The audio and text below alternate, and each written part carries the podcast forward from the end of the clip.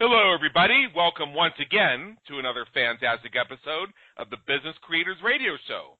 My name is Adam Hommey. I am your host, and I am honored by your wise decision to tune in and join us today. As the name says, our listeners are business creators, and we have all kinds of business creators who tune in every week. We have entrepreneurs, small business owners, local business owners. We have the marketing and business coaches, consultants, and mentors. We have the folks who help others create their businesses. And we have the do it yourselfers who like to have their own hands on the levers. If you are one or more of the above, and in fact, many of our listeners who tune in every week are all of the above, please take a moment, explore episodes at www.businesscreatorsradioshow.com, where we help you win at the game of business and marketing. I also encourage you to subscribe to us on iTunes. Every, excuse me, every five star rating is greatly appreciated and helps us help more business creators just like you.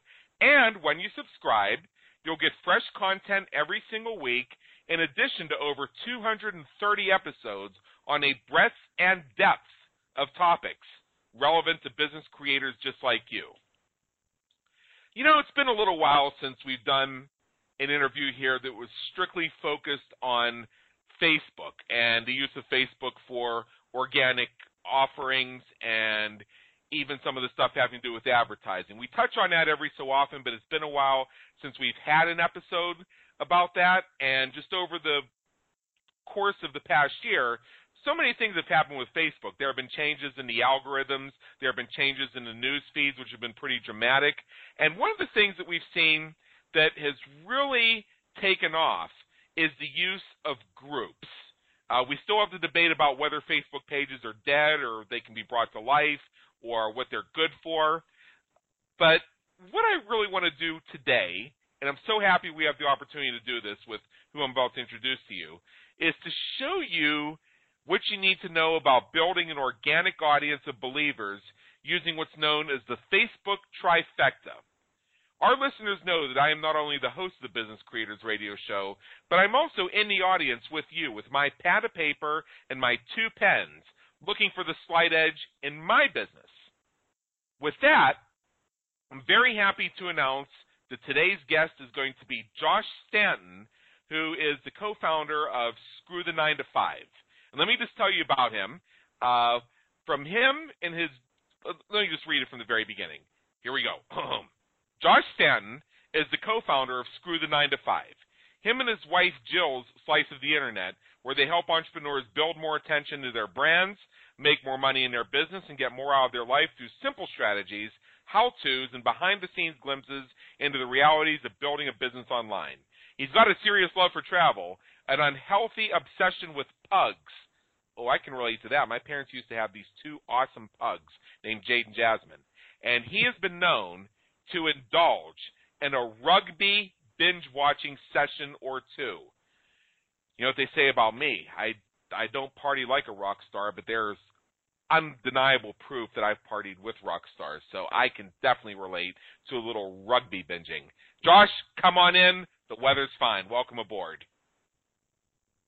Um, it's so great to be here. It's clearly Jill uh, wrote that description um, about me to embarrass me on this show. I do. I mean, you, like, grew up with pugs. I did grow up with pugs. She thinks I have an unhealthy obsession with them. Um, I don't personally think that, but somehow it's become this really weird thing that all of our members know of. And in fact, like, I literally get T-shirts of pugs sent to uh, sent to our home from our members, which nice. is crazy. Nice, and you know that that is so awesome. Um, as my parents say, used to say, because they they had those two pugs. Uh, they they were sisters. Their names were Jade and Jasmine. Uh, they would say the only thing in this world that's better than two pugs is three pugs. And what would happen is every once in a while, my sister's friend, my sister's friend who also had a pug, would bring his pug over to visit them, and his pug's name was Cuddles. So you'd have Jade, Jasmine, and Cuddles. I'd walk in the door, and I would be immediately attacked by three vicious, mean, slobbering pugs. and everybody who oh knows my gosh, pugs knows that is that that is just the cutest thing in the world to imagine is three pugs coming after you. Uh, one of my prized possessions to this day, and I'm looking forward to the day where my physical fitness efforts get me to the point where I can be able to wear it again, is a T-shirt with a pug with a bandana that says "Pug Life." I, so I've actually got that T-shirt. I'm just saying. I I would imagine you would. Just like I have a T-shirt that says "World's Best Cat Daddy." Um, I, I I've I've said many times that uh, the way to my heart is to send me a cat video. So I just gave away my secret. Josh, before we dive into Noted. the Noted. Facebook trifecta, yeah, before we dive into the Facebook trifecta, which is going to be huge, uh, just do us a favor here. Uh, what we like to do for our listeners who are just now getting to know you and find out what it is about you that's going to uh, make you attractive to them is to find out a little bit about your background and your life story and the journey you've taken to bring yourself to where you are today at the intersection of your brilliance and passion. So just tell us a little bit about that. Mm. It's it's kind of interesting. Um, you know, I, I've always kind of pondered on the concept of whether or not entrepreneurs are born or or they're grown. Um, I think in my case, I don't know if I was born an entrepreneur, but I, I definitely grew into one. So um, when I was at university initially, I was studying engineering, and I hated that course so much. I didn't want to become an engineer. I was just basically just flowing down the same river, going down the same river that everyone else was going down, um, without consciously deciding what I wanted for my life. And I had a conversation with um, my father actually when I got home one day after university, and he saw I was quite unhappy, and he asked me if I was enjoying what I was doing, and I, I told him no, but that isn't this just what I'm supposed to do in life? And he said to me, he said to me, no, you can do whatever you want to do. So he gave me the permission to say no for the first time, um, as opposed to kind of just going down the same path that I thought I was supposed to go down. So that kind of like kicked things off a little bit for me. Uh, from there, I I realized that one of the things I loved doing was traveling. So I wanted to I, I wanted to obviously I needed to make money. So the only real other way I could do that was to start a business, and I wanted to start a business that gave me freedom to travel and do the things I wanted to do. And so I came across uh, online business, and I I took a initial course from uh, a marketer who's quite a, a popular marketer today. His name is Frank Kern, and the course Yep. is all about how to create uh, how to create e-books or e-courses around different niches. And my first ever niche that I created an ebook around, which I ended up ended up selling, um, probably made about ten to fifteen thousand dollars from this ebook, was around goldfish. Believe it or not. Um, so it, it's so crazy to think that my first ever thing I, I ever did I ever did as far as online business goes was to create a book showing people how to take care of their goldfish. So that was the start, right? That was how I initially got started. From there, um, I wanted to learn a bit more about SEO, about like getting traffic from Google, because I could see that was going to be a very important thing for the future. So I took up a, an internship at an SEO company, and I worked there for about 18 months and kind of just learnt the ropes and and just figured out, you know, how to how to basically get website traffic, which is obviously very important for an online business. Um, once I got to a certain point, I was actually building a lot of other sites and getting traffic and, and promoting other products as well as creating my own products, digital and physical. Um, from there, I decided to leave that internship and go out on my own. And over the course of, literally over the course of the last 10 years, I've kind of migrated and shifted towards different things. Uh, one of those being myself uh, starting a business with my wife, Jill, who can't be here today. We just had a baby just recently, so she's Yeah. over taking care of him. Um, we started this business together called Screw the Nine to Five, and um, Yeah. it's probably been the most important business that we have started. We started that about five years ago um, when we were living overseas in Thailand. We wanted to kind of just you know talk about the whole journey of what it's like um, being an online entrepreneur. And uh, over the course of five years, we've managed to uh, grow a, a multi-million dollar company off the back of this. Uh, we've got a, a ton of incredible members inside of our membership, Screw You. Um, and we've just been able to do so many really cool things as a result of, of this particular business. Well, Josh, uh, first of all, um, let me congratulate you and Jill on the birth of your son. That's so awesome. Uh, it's, it's a beautiful thing. And second, I'm going to bookmark this, but I did want to point out that having been to your website, uh, www.screwthe9to5.com, you actually have a program called Screw You. I love that, but I want to bookmark it and come back to it a little bit towards the end because we have some stuff we need to cover here. And so let's start at the very bottom. Our Facebook page is dead? You know, there, there is a lot of movement away from Facebook pages uh, on Facebook's and they are lowering engagement. But you kind of have to look at it from an opportunity perspective. So if everyone is is starting to say like, is Facebook dead? Is Facebook dead? Is Facebook pages dead? Are they dead? Are they dead? Usually that means there's probably an opportunity because no one else is doing it. I, I've heard the same thing happen with Google over so many years now uh, it, it's almost like every year you'll hear someone come out and say, Google is dead. You're never going to get any more traffic from Google. It's, it's dying. In fact, this year, uh, sorry, last year, 2017, Facebook actually increased its referral traffic uh, last year, and it started widening the gap from from the biggest social media platform being Facebook. So, like usually when you hear that kind of stuff, you kind of have to take it with a grain of salt and kind of get a little bit excited and be like, maybe there's an opportunity here. If everyone is kind of um, zigging, maybe I should zag and, and try and do the thing that's, that no one else is trying. Yeah, and you know, I have various uh, Facebook pages. Um, I can just tell you from my own perspective. The Business Creators Institute, which is our primary business arm, um, has one, and we mostly use it to do uh, social and viral shares uh, that we use to get organic search engine marketing traction from. Uh, then the mm-hmm. Business Creators Radio Show has its own page we use just for announcements of episodes and such things. And then for our new book, Groundhog Day is an event, not a business strategy. Uh, we have a Facebook group for that, and that's one of the core pieces of my marketing at this time. But we also decided, uh, right in the middle of the book launch, to start a Facebook page for it. The reason we started a page is because groups, unfortunately, still don't allow, allow you to send proper invitations. Don't just automatically add somebody to the group, and just I'm just not going to cross the path of just automatically adding people to my group because I think it's gauche and I just won't do it. But you can invite people to a mm-hmm. page. Mm-hmm. Also, how many groups do we participate in? All of us here listening today, where they have something like Fan Page Friday or Wow Us Wednesday, and the offer is this is the one day this week where you can shamelessly post a link to something. Uh, having a page to post a link to makes it real easy. Also, since the page is named after my book, it gives me the opportunity to hyperlink the name of my book every single time I talk about it. So, for those reasons, we may run advertising on it someday. We may care if we get more than 75 fans. Who knows? But that's what we're using it for now. So I'm not going to say that Facebook pages are dead, but from my perspective, of somebody who has just made the decision at this time not to invest in advertising, maybe you'll persuade me otherwise. Who knows?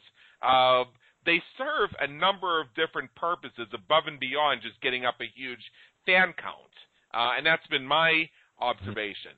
Uh, whether you agree or disagree with that, uh, why, in your opinion, is Facebook so powerful these days?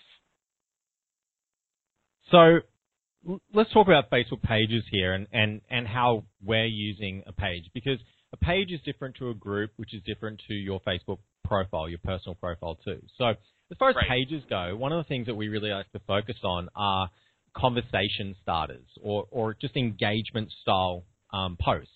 So we, we rarely, like one of the things we like to do with that page is our goal is to try and increase the amount of engagement and reach that we get from it. The reason why we do that is the more organic reach we can get, when we actually start running paid traffic or paid ads through Facebook, it actually lowers the cost of those because Facebook is is seeing that our page has really good organic reach, and so they kind of they actually right. like lower the costs uh, for your ads when you're running them. So we do we, we we focus a lot on just really sort of cheeky engagement starter things. Um, one example this this example kind of went a little bit crazy. Um, so maybe don't go this extreme. But one of the things we did is because we, we talk to entrepreneurs, right? We're all about the, the lifestyle of the entrepreneur. So we put a post out and it was super cheeky. We said, we said Democrats versus Republicans, who make better entrepreneurs? And oh Okay. my gosh, this thing just blew up. There was like hundreds of comments and and so many people were upset and they were all kind of like going against each other and like arguing with each other and craziness. When we looked at it just from a, a from an engagement perspective, and the engagement was through the roof. The, the amount of reach that we got for it was crazy, we, which actually went on to help the rest of our posts uh, in the future from, from that point on. So when we're when we're using our page, we're kind of experimenting with with engagement style posts, and and that's where it's a little bit different um, than with say a Facebook group, which usually provides you with much higher reach than a page does. Democrats versus Republicans. Who's the best entrepreneur? You know, the highest performing Facebook post I ever made was on my personal profile back in 2014 where I I don't have it in front of me, so I'm going to paraphrase it. Basically, what I said is that I need people to stop telling me uh, about how I use big words. I'm not going to simplify my language to appease whiners. Instead, I'm going to use those larger words as a way of motivating people to up their own game. I have a responsibility to help people up their own game. I actually said it nicer than that, and I, I don't have the exact words in front of me, but here is part of the reaction I got from it. We had people, we had entrepreneurs, we had copywriters, we had social media gurus, we had everybody involved in writing and communicating jumping on that thing, giving their two cents or 20 cents or two dollars on is it true that you should use bigger words or smaller words? We had other people jumping in. It, this conversation went on like a fresh post, and I had to keep checking through my phone just so I didn't lose any threads. It kept going for almost three days. So you did the post Wow. on who makes the better entrepreneur, a Republican or a Democrat, or a Democrat or Republican. I did. I hit another thing, and I wasn't even expecting this, but I hit another thing that was just something that a lot of people deal with on a regular basis, especially folks who have larger vocabularies like I do. They say, "Stop using those big words. Can't you talk like a normal person?" Well, I am a normal person. I'm speaking like one. I'm not talking. I'm speaking. Uh, so, and and I've known other people that have had the same thoughts. I've gotten, I got everything from um, "Amen, preach it, brother" to "Go f yourself." I mean, whatever. But the fact is, I got the engagement and I got people talking, just like with your post. And it doesn't matter whether you're a Republican or a Democrat. You just got the conversation going, and it took it, took its own life. Yeah, it's it's kind of incredible. Um, and I mean, from the the thing is, like when we start up these posts too, usually they're not really related to any of the kind of products that we have. But sometimes we do. Um, sometimes we do create these engagement style posts that can lead to one of our products. Uh, and when they do, we can get uh, organic sales that way. Most of the sales, though, come off the back of just running uh, Facebook ads through them.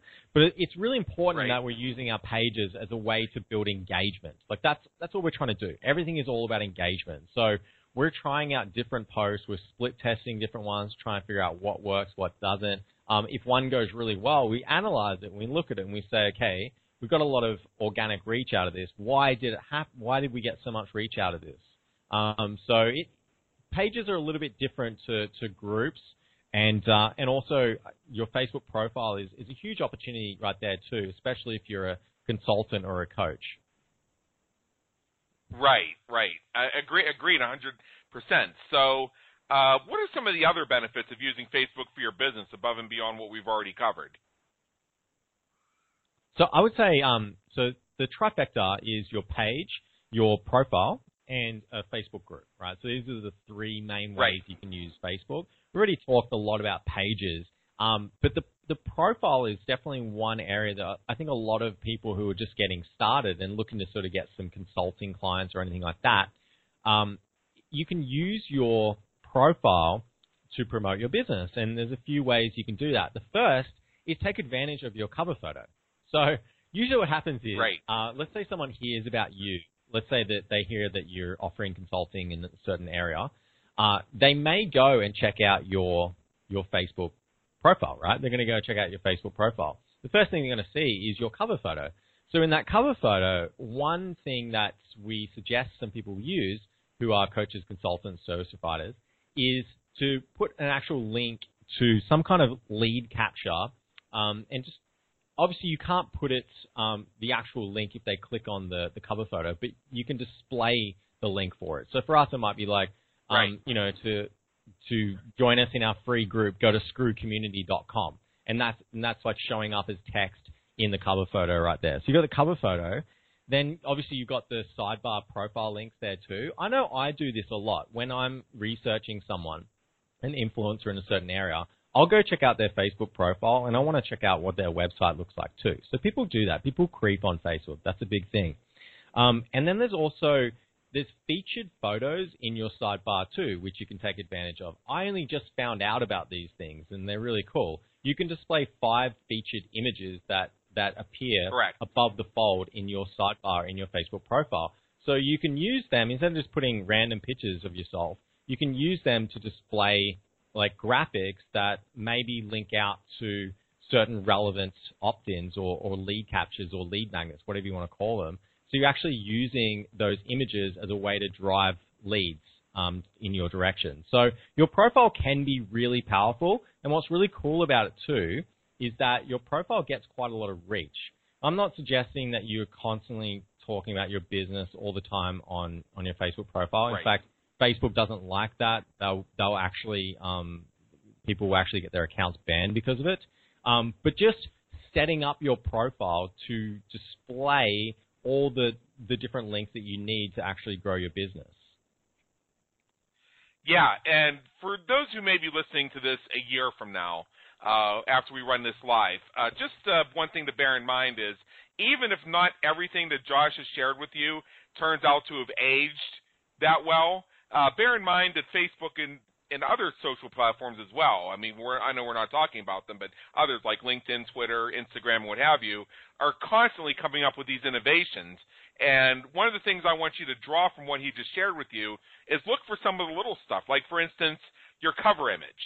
Uh, again, I don't know how long this is going to age, uh, but I uh, right now, as of the day we're doing this interview and we're broadcasting on Business Creators Radio Show, uh, the cover image on my personal profile is an announcement that my book has come out with a link with a, a display of the URL where you can go get it.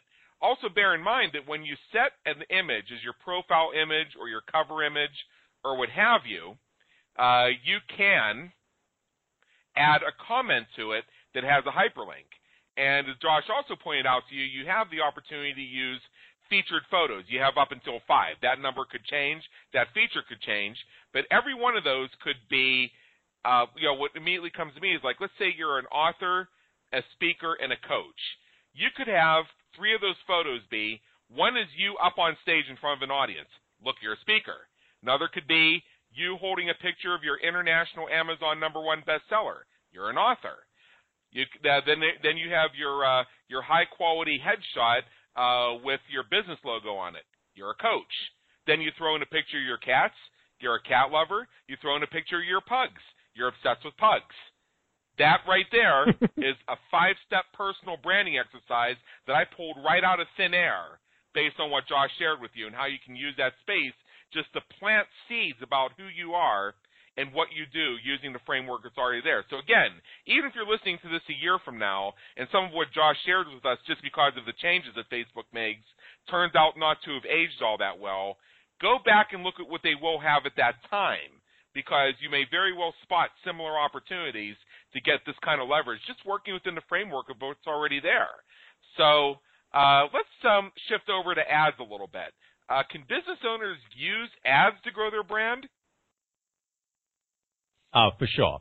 Uh, I mean, ads, obviously, it's kind of like you're using Facebook for free, or you can spend money and reach as many people as you want, right?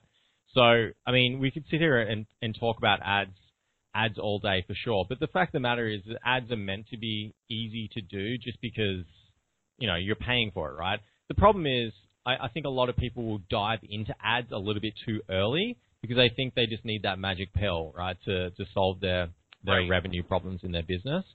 usually what happens is they don't know what they're doing and they don't have a good amount of organic reach to start off with. And so when they start running ads, their targeting is all over the place.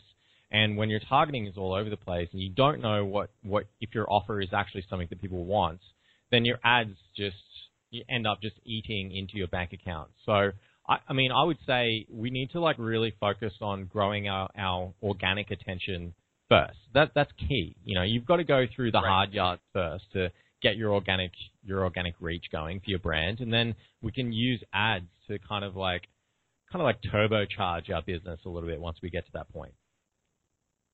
Yeah, and I think you're absolutely right about that. I think I mentioned earlier that I have several business pages for various arms of my business, and whether we decide to run ads on them or not, the platforms are there. We just haven't made the decision whether or not we're going to do it. Uh, so, and I also have heard of people say, "Oh, I, I remember this back in the day."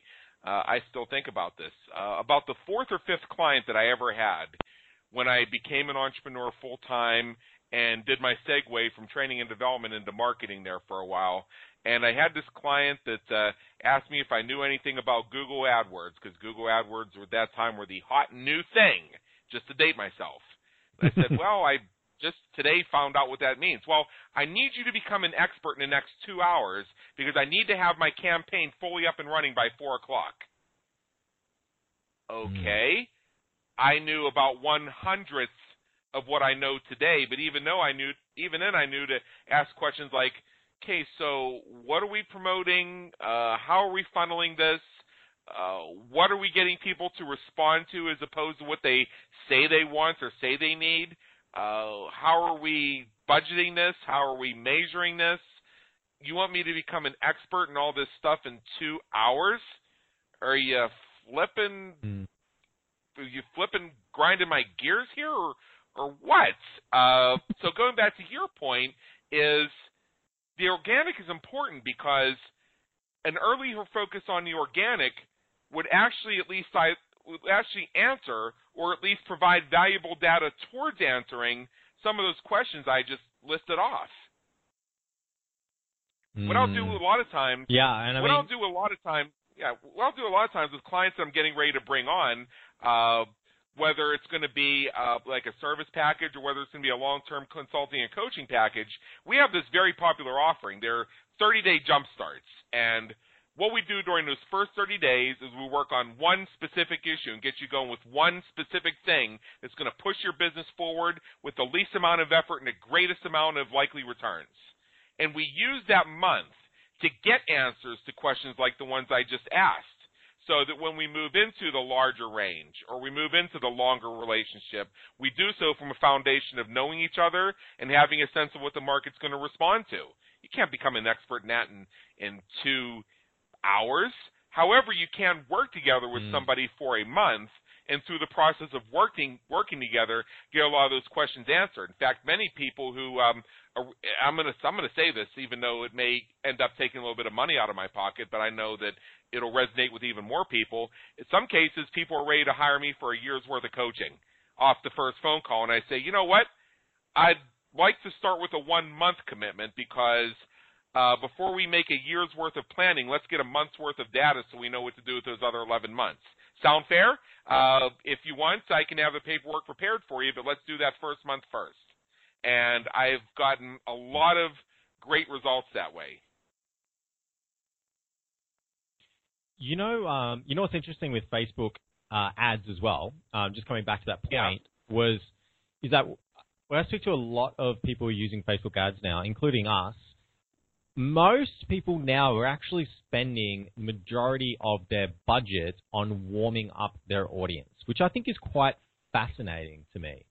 Um, just Uh-huh. because when it, when they first started, it was like you could just drive cold traffic to an opt-in, get someone to opt in, and then make money off the back of that, right? But because Facebook Right. ads are like are an auction platform, the costs of them continue to go up, and and that concept of just driving cold traffic is no longer feasible. So everyone Right. is spending so much money right now on trying to pick up engagement on Facebook in order to lower their costs for when they start driving them towards their offers, right? And so we were talking about today about like you can actually do a lot of this kind of stuff organically for free um, or you can pay for it. Um, so it's totally up to you. The reality is, if you're a new business owner and you're bootstrapping your business, I wouldn't start with Facebook ads. I would start with trying to trying to build your own attention yourself first. If you do that on Facebook, you also should be doing it on your website too. Um, you know, like I'm a big believer that you shouldn't. Um, yeah, you you should focus on trying to build your own traffic to your own website at the same time. Um, you know, don't. One of the quotes I love is like, "Don't build your brand on on rented land." Um, so right. so that's like a big thing we try and keep we try and we try and keep in mind as well. Um, so a lot of the stuff we do on Facebook is actually just kind of just trying to just trying to connect with people on a deeper level, but we're always trying to move them from Facebook to our own website, um, where there's less right. distractions. There's more. They're more likely to convert into customers that way too.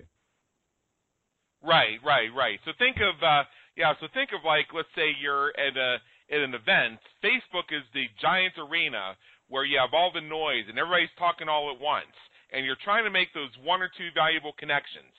And once you use the the the environment to find the people that you want to connect with, then you say, hey, you know what? There's a quiet lounge downstairs. Let's go down there and continue this conversation. Mm-hmm. So that's kind of what you're talking about. And the quiet lounge is your own website, your own properties where you're not on somebody else's rented land, where you and that prospect can have a more focused conversation without all the noise.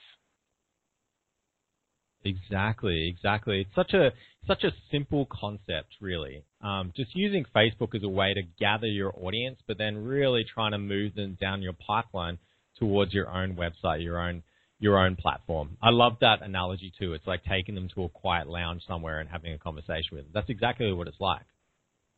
Yeah, precisely, precisely. So, uh, you know, I'm going to make a confession, Josh. Uh, I ended up screwing up a page of mine once, and you're going to tell me that maybe I did this wrong and that this was actually the right thing to do, but I was poorly guided or made the wrong decisions. Who knows?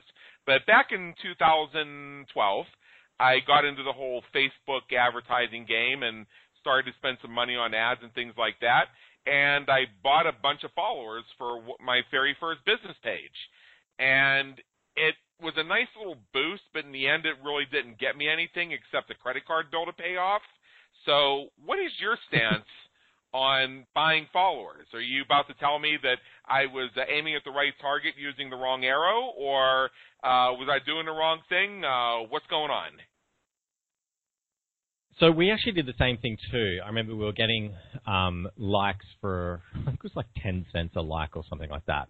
And so I think our budget right. was like twenty bucks a day or whatever. Um, and and back then I think the reach was a little bit higher on pages uh, organic reach, I should say. And so it was kind of beneficial to do it. Um, we did stop doing that though as soon as the reach kind of like went down below, you know, like two percent, whatever it is right now. Um, so that's why, like, if you look at our our followers on our page, like forty six thousand. I think we initially grew it to about twenty thousand through paid ads, and and in the end, it was okay because what we would do, it's it's sort of like the warming up process, right? When you're running ads, so um, this is like stage one where we can kind of like attract people to our page, and anyone who likes our page, that that's our our page audience, right? So when we start running ads and we direct them to our page audience, that audience usually converts converts quite well because they've at least seen like a couple of our posts. They're a little bit familiar with our brand already. Um, so in that sense, right. it was it was still beneficial, and I think for you it, it would have still been beneficial too. Um, but I wouldn't say it's like it, it's not that simple anymore. It's not like just get people to like your page and then you'll make money. Um, there's a lot more to it, and so um, I wouldn't suggest trying to pay for likes right now.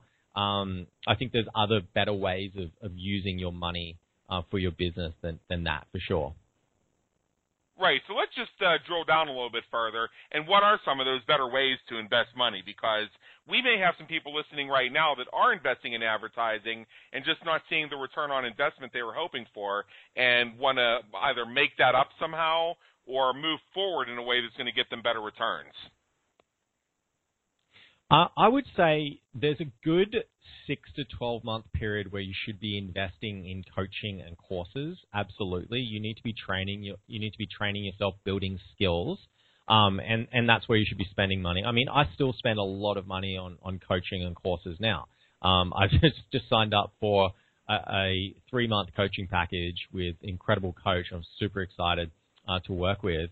And um, that's like an, that's a ten thousand dollar investment right there. Last year we spent a hundred hundred and fifty thousand dollars on coaching and things. So I would say the first six to twelve months is about spending money in order to develop skills because those skills are going to be the thing the things that actually take you into the future and help you grow your business over the long term. Um, if you are at a point, and, and this is where you kind of know you're at a point where you should start investing in, in advertising, is when you've launched your first offering, whether it be a service, a, a coaching program, or a course, or a physical product, whatever, and you've launched that out to your organic audience, which you've grown over a period of time, and you've seen some kind of results from it. You've seen some people have taken it up and, and you're happy with those results. At that point, it's kind of like, okay, cool. I've got this offering now that people are interested in. How do I get more people, right? Because you, now you've got a way to get a return off that investment uh, with your with your ad costs. That's when you should start. When you know for certain that you have a great offer that is selling really well, and you know that you're going to be able to get a return from from your ads uh, when you start running them. Yeah, I I agree I agree with that a lot. So just like anything, there's a learning curve to it. Just like I mentioned that, you know, we have a, a coaching offering that's 30 days because we want ourselves and the client to go through a learning curve with each other as we figure out what the longer term investment's going to be. So, uh by now, Josh, would you say that Facebook is saturated with all these businesses buy, vying for our attention? It it's very saturated, um, and it's not just businesses buying for our attention; it's the whole world. You know, like it's a very distracting platform. Um, there are a lot of businesses running lots of ads and whatnot for sure, but I mean, it's just it's just a very distracting kind of place to be. Which is, I, I hope we get to talk about this. Which is why, like, I, I really love groups as a, a place to kind of like grow your audience. Um, because We'll we talked next. about before that great analogy of. We'll do that now. Okay. Well, that No, no, no, no. I, I of said, I said, I, um, I, I said, I said, we'll do groups next. Finish what you're saying, and we'll do groups next. We have plenty of time. Yeah. Okay, great. Um, yeah, so it's that great analogy of kind of like moving, uh, you know, going down to the lounge downstairs and having a chat. Groups are a little bit like that. Yes, they're still distracting for sure because it's on Facebook, um, but it's a little bit a little bit better. You can kind of have a bit more of a conversation with someone in a group. Um, yeah, I mean, it's I, I personally I don't like to spend a lot of time on Facebook myself because of how distracting it, it actually is. And so we love to Right. create a lot of procedures in order to have our team kind of run the different things. I know we have to be on Facebook because that's where a lot of people are. Um, Right. But at the same time, I personally don't want to spend too much time on there because of it, it is a very distracting place to be. Yeah, that's that's very true. And Facebook is designed to be distracting. Uh, I mean, it's you know, they they run tests on what they can do with our emotions to draw us in further and further and further. And one of the reasons, and and I'm so glad that you want to talk about groups because groups are, as of right now, a very hot thing with Facebook. Uh, and I've seen so many of my own clients that are getting so many great results with groups. Uh, one of the reasons I like the, the groups is because when you post something in your group or somebody posts something in your group, uh, that little light in the upper right hand corner of your Facebook that says, hey, there's new activity to check out, lights up.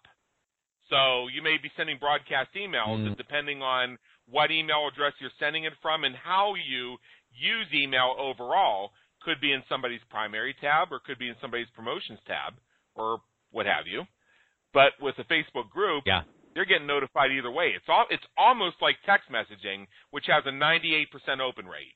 So let's talk about groups. You're so excited to talk about them, and I'm so excited to hear about them. So I'm just going to turn you loose. Yeah, I think they're really cool. Um, I think it was uh, last year or the year before was when Facebook changed their mission statement. So their mission statement, literally, and I'm reading it right now. It's in front of my computer, but it's Facebook. Facebook's mission is to give people the power to build community and bring the world closer together. So, so you, you see there, they included the word community in their new mission statement. This is the direction that Facebook is going down. That's why in groups now, there's so much focus on them on their end. They're developing so many new things. Like it's almost every week there's something new comes out in Facebook groups. And you're like, wow, I didn't. That's crazy. How did I, that's a how can we use that? You know, so you're always like trying to take advantage of the new tools as they come out.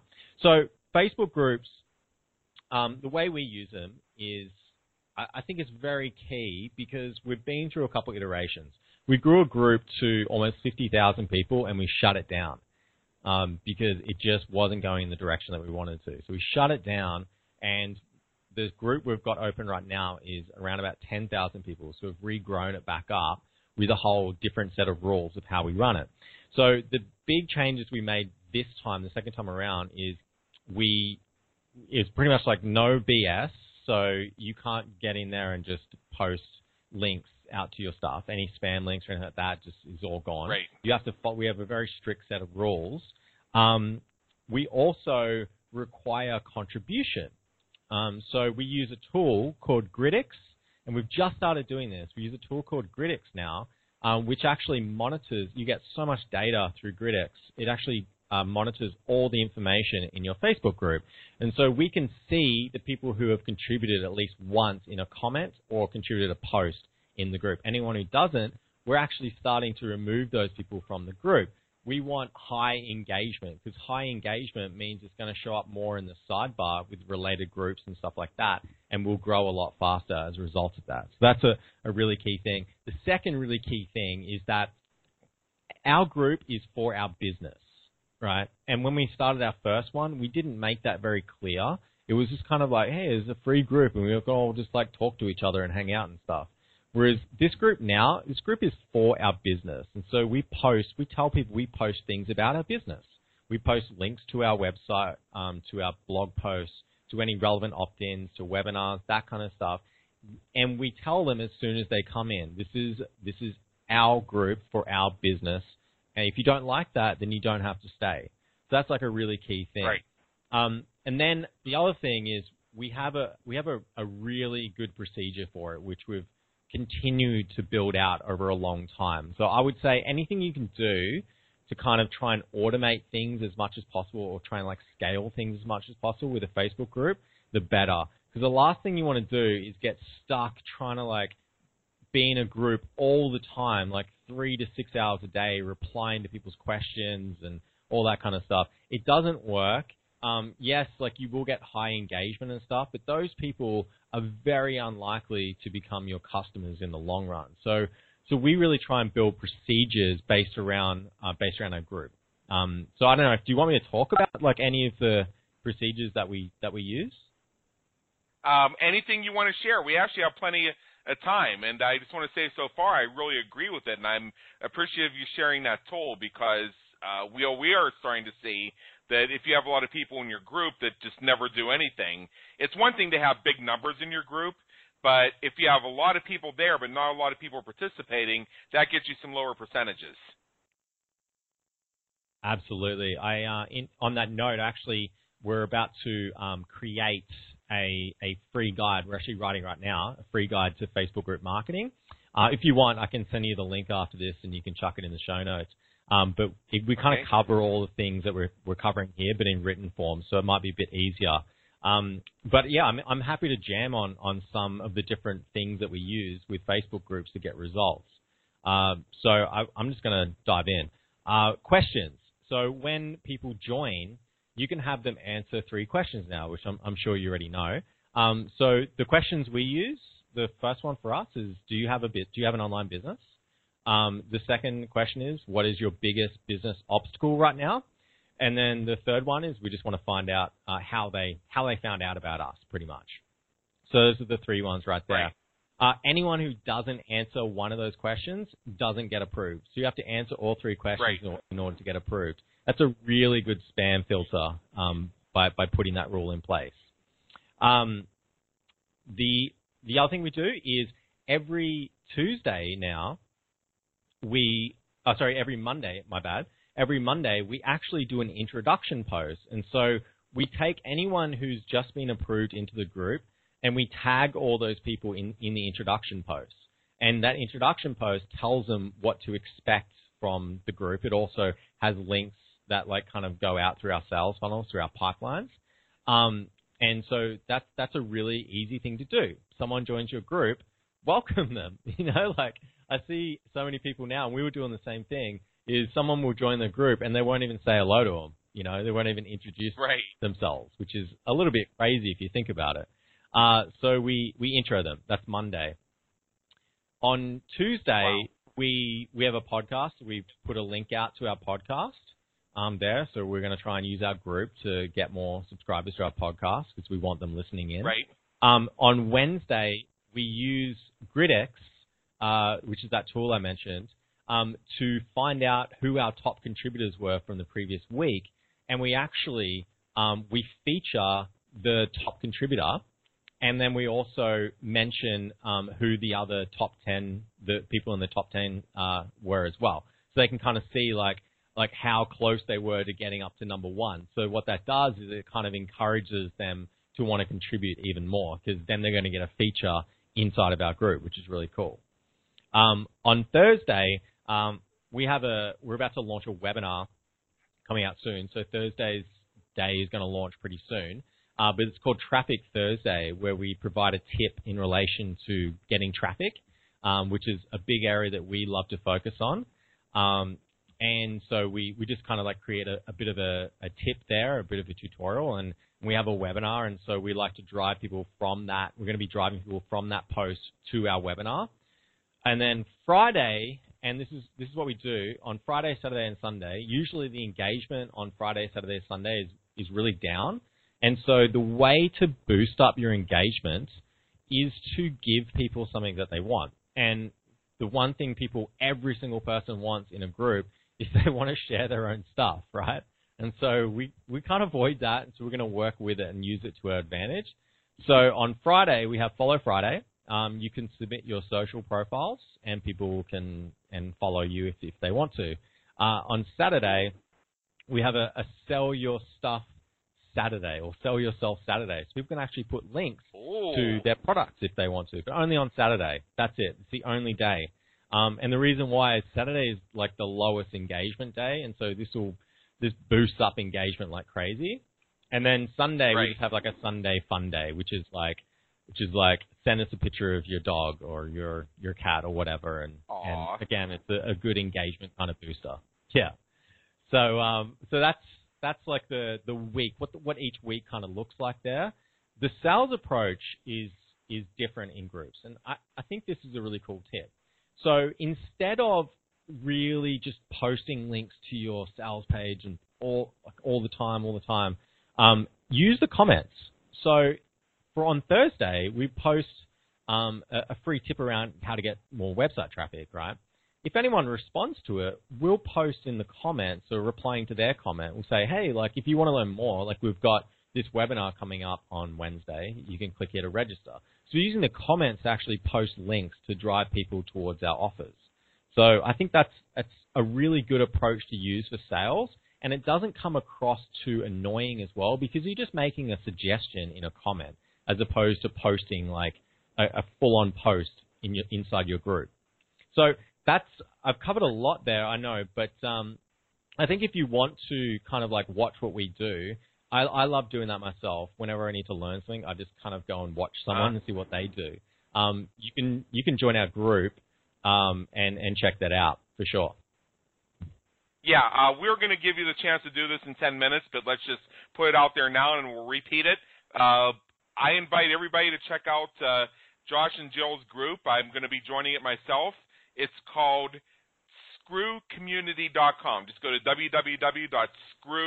www.screwcommunity.com, and that will take you to uh, that's a redirect that takes you right to their application page for their group. And make sure to fill out those three questions so they can review and approve it. In fact, I'm seeing most of my most of my clients and myself and my for my group as well. Um, I have questions and I want people to answer them uh, for two reasons. Number one, I want to have you know have a few seconds just to know sort of where they're coming from, uh, so I know how to approach that person specifically, and then to notice trends in the responses, so I get a sense of who I'm reaching and what they're responding to, so I know how to come come forward with the help. Uh, the other thing is, as you alluded to, uh, anybody who's serious about actually wanting to be in that group, well, for goodness sakes, they can take uh, one minute to answer three questions. I don't recall, Josh, you saying anything about PhD level dissertations. I believe sentence fragments that got to the point would probably be acceptable to you. yeah, I, I actually would probably say the opposite. You should not have a PhD because most business owners don't. right. Yeah. Um. It's you know is uh you know is that is I mean I, I paraphrase Winston Churchill and others when I say um yeah, well actually I'm gonna I'm gonna paraphrase Mark Twain. Um. He said, "I've written you a I've written you a long letter because I didn't have time to write you a short one." Mm. It's e- it's easy it's easier to write long. It's more difficult to write short. Uh, it's uh, part one of the reasons why my when my new book came out, it has a little over 300 pages. There were two things driving that. One of which was I had so many great stories in there, and I just uh, would not allow any of them to be taken away because it makes such a great read, and I've gotten so much feedback on the stories that I left in. In fact, the ones I was considering cutting, if I had decided to cut that book back are some of the ones that have gotten the greatest positive response. So I'm glad I didn't. The other reason is quite simple: is um, I have a bookshelf. Well, I have two bookcases in my office here. The upper left-hand corner is a shelf that has all books written by people I know personally and people who have been my guests on the Business Creators Radio Show. And what saddens me is a lot of those books are like 80 pages long, and you can't see their spine. I want my spine to jump out at you. Interesting. I've actually never, yeah. I've never thought about that, but that makes total sense. We just bought a, a book called The One Minute Manager, which is like, oh sorry, Five Minute Manager, and it's super right. short, and and like it's kind of funny. I've I've never thought about like what it actually looks like in your bookcase, but yeah, you wouldn't even be able to see. It doesn't even have a spine. That's crazy. Right, right, right. With one of our clients who's uh, getting ready to launch a book, originally they said, "Well, I'm going to do like a 70-page book." And I said, "What about your spine?" They said, "Well, I'm not looking to get a I'm not looking to get a book deal. I'm just looking to use it as a credentializer." So I said, "Yeah, it's your credentializer. So when somebody sticks it on their bookshelf, you want them to see your title and your name every time they walk by that bookshelf." because that's another point of contact mm. in addition to all the emails, all the social media, all the Facebook pages, all the Facebook profile, all the Facebook groups. That is more times every day they see your name and your topic. Ad pages, wide net spines. Mm-hmm. And to me, mm. I, and I'm just pulling this out of air because I found that sometimes we do our best work on the fly is you, you can think of the Facebook trifecta as a way of widening the spine of your book and making it stand out more on the bookshelf. So think of all these business pages, all these groups, all these profiles as books on a shelf. And the one that has the best curation, the one that has the best engagement, the one that has the best content is the one that's going to be wider and is going to get the most attention. I couldn't agree with you more. I mean, with Facebook as well, like uh, like using it as a way to, to, kind of build your reach. Um, the the main reason why people kind of struggle with it um, is just because it does get overwhelming, and I'm sure like writing a book gets incredibly overwhelming. I've I've never written one myself, but you know it's it's a lot of work, and and just like writing a book in Facebook, if you're using these three different platforms, these three different ways of doing it, you really have to work on building procedures. Like I I can't reiterate that point enough. You know, like making sure you get as organized as you can, especially if you have a group, because that thing will suck up your time uh, and and it's going to yeah. pull you away from doing the the other really important things, like actually serving your customers. You know, like like right. it's such a novel concept, but groups really do suck you suck your time. Facebook in general does suck your time, so make sure you build they as can. many procedures as you can around it. Yeah, that's very true. Like um, one thing I guide clients to do is always have a clear set of posted roles. So if somebody breaks a role, you don't have to have 20 hours of back and forth with them. And if it gets to a point where their thing is kind of gray area, because you wrote it down, you can say, look, um, the phrase moderator's discretion. Um, I'm going to give you a pass uh, by all I'm doing is taking this one post down, but just be cognizant of our rules going forward. We'd like to have you here. We want to be a good community for everybody else. In other words, in other words, in other words, be fair, Mm. be firm, and don't be a jerk. And having written rules enables you to take the stance that you need to take without seeming like an arbitrary dictator. Because I've actually walked out on groups because I thought the moderator was just an ass. And uh, part of what led me to that perception was they just didn't have clearly written rules, or their roles were done in such a way where I could say, wait a minute, you're holding me up to the letter of the law in this one phrase, but I just pulled up 12 other people today that did this exact same Mm. thing you say we're not allowed to do. And the usual reaction was, well, gee, that's a great way to get along is uh, insinuate on how to manage a group. And my response would be, hey, you know what? I'm not insinuating it. I'm telling you to your face, you don't know how to manage a group.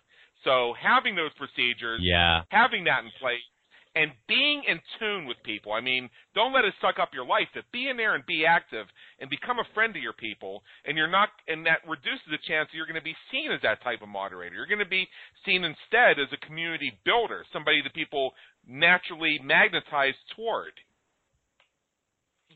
Yeah. You know, people love predictability, especially in groups. Um, we have a membership as well, and so we do the same thing every single week in the membership, right? And every Right. single month it's the same stuff over and over. People love predictability, right? Um, I remember I, it was a, I think it was called E E Myth Revisited. Have you read that book before? Yep.